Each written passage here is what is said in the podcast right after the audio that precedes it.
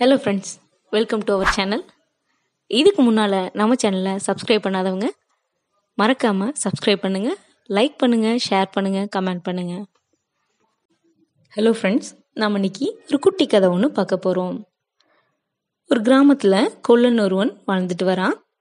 அவனோட தொழில் இரும்பு ஜாமான்களை செஞ்சு விற்று அதில் வர பணத்தில் தான் அவன் பொழப்பு நடத்திட்டு வரான். அவனுக்கு அன்பும் அழகும் நிறைஞ்ச மனைவி ஒருத்தவங்க இருக்காங்க. அவனோட வாழ்க்கை உழைப்பும் காதலும் ஊடலுமாக மகிழ்ச்சி வெள்ளத்துல போய்கிட்டு இருக்கு எல்லா கதையிலயும் வர மாதிரி நம்ம கொல்லனோட வாழ்க்கையிலையும் சோதனை காலம் வந்துடுச்சு. என்னன்னு பார்த்தீங்கன்னா நவநாகரிக காலத்தின் துவக்கமாக இருந்த நேரம் அது. அப்படின்னா கொல்லப்பட்டையோட தொழில் வந்து கொஞ்சம் கொஞ்சமா குறைஞ்சி நலிவிட்டு வருமானமே கொஞ்சம் கூட இல்லை. ஒவ்வொரு நாளும் சுத்தமா வருமானம் இல்லாம அன்னைக்கு சாப்பாட்டுக்கே வழி இல்லாத நிலைமை ஆயிடுச்சு. கொல்லனுக்கோ ஊடல்லையும் காதல்லையும் கூட கொஞ்சம் கூட நாட்டமே இல்லை. விரக்தி மனசுல குடிக்கொண்டு ரொம்ப சோகத்துல மூழ்கி போயிடுறான்.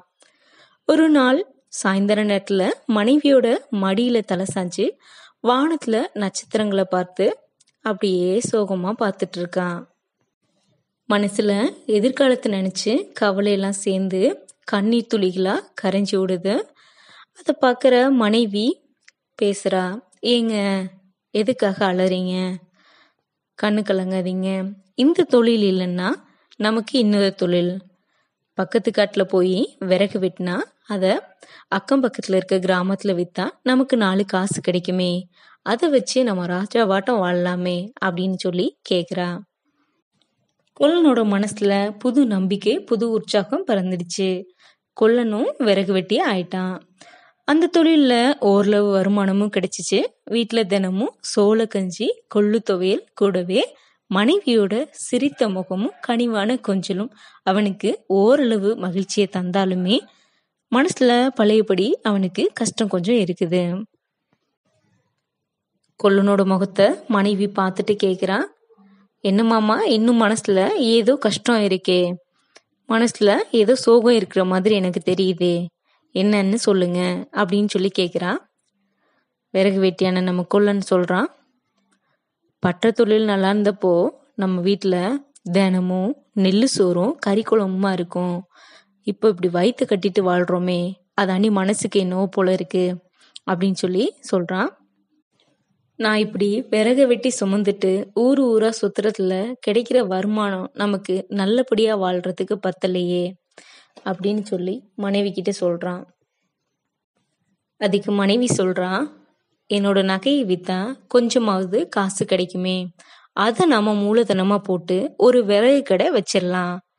காட்டுல விறகு வெட்டுற ஜனங்களுக்கு கூலி கொடுத்து விறகு வாங்கி போடுவோம். கடைன்னு ஆயிட்டா எந்த நேரமும் ஜனங்க விறகு கொண்டு வருவாங்க. அதுல நமக்கு நல்லபடியா வருமானம் வரும் அப்படின்னு சொல்றான் மறுபடியும் அவனுக்கு புத்துணர்ச்சி வந்துடுச்சு. ரொம்ப சந்தோஷம் ஆயிட்டான் கொல்லன்.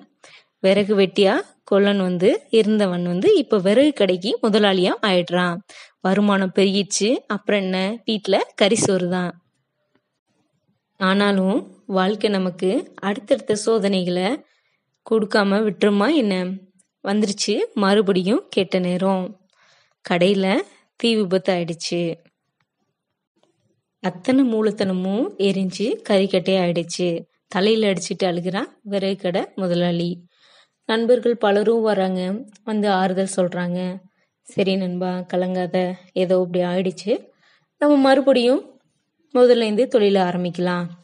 மறுபடியும் விறகு வெட்டி வாழ்க்கையை நடத்த எதிர்காலத்தில் எதனாச்சும் நல்லதாக நடக்குதான்னு பார்ப்போம் அப்படின்னு சொல்லி வர்றவங்க போகிறவங்களாம் ஆறுதல் சொல்லிட்டு போயிடுறாங்க. மனைவி வரா கண்ணீரை துடைச்சி விடுறா. இப்போ என்ன ஆயிடுச்சுன்னு இப்படி இடிஞ்சு போய் உட்காந்துருக்கீங்க விறகு எரிஞ்சு வீணாவா போயிடுச்சு. கறியாத்தானே ஆயிருக்கு. நாளையிலேருந்து நம்ம கறி வியாபாரம் பண்ணலாம் அப்படின்னு சொன்னதும் தன்னோட தலையை நிமிர்த்தி அவளின் முகத்தை பார்க்குறான். மறுபடியும் மனசுல ஒரு உற்சாகம் தன்னம்பிக்கை கிடைக்குது மனைவியால. ரொம்ப சந்தோஷத்தோட புது தொழில ஆரம்பிக்கிறாங்க. கறி வியாபாரம் பண்றாங்க. கொல்லனோட வாழ்க்கையில ஒரு ஒளிவட்டம் தெரியுது. வாழ நினைத்தால் வாழலாம். வழியா இல்லை பூமியில் அப்படின்னு சொல்லிட்டு கொல்லனும் சந்தோஷமா எழுந்து போறான்.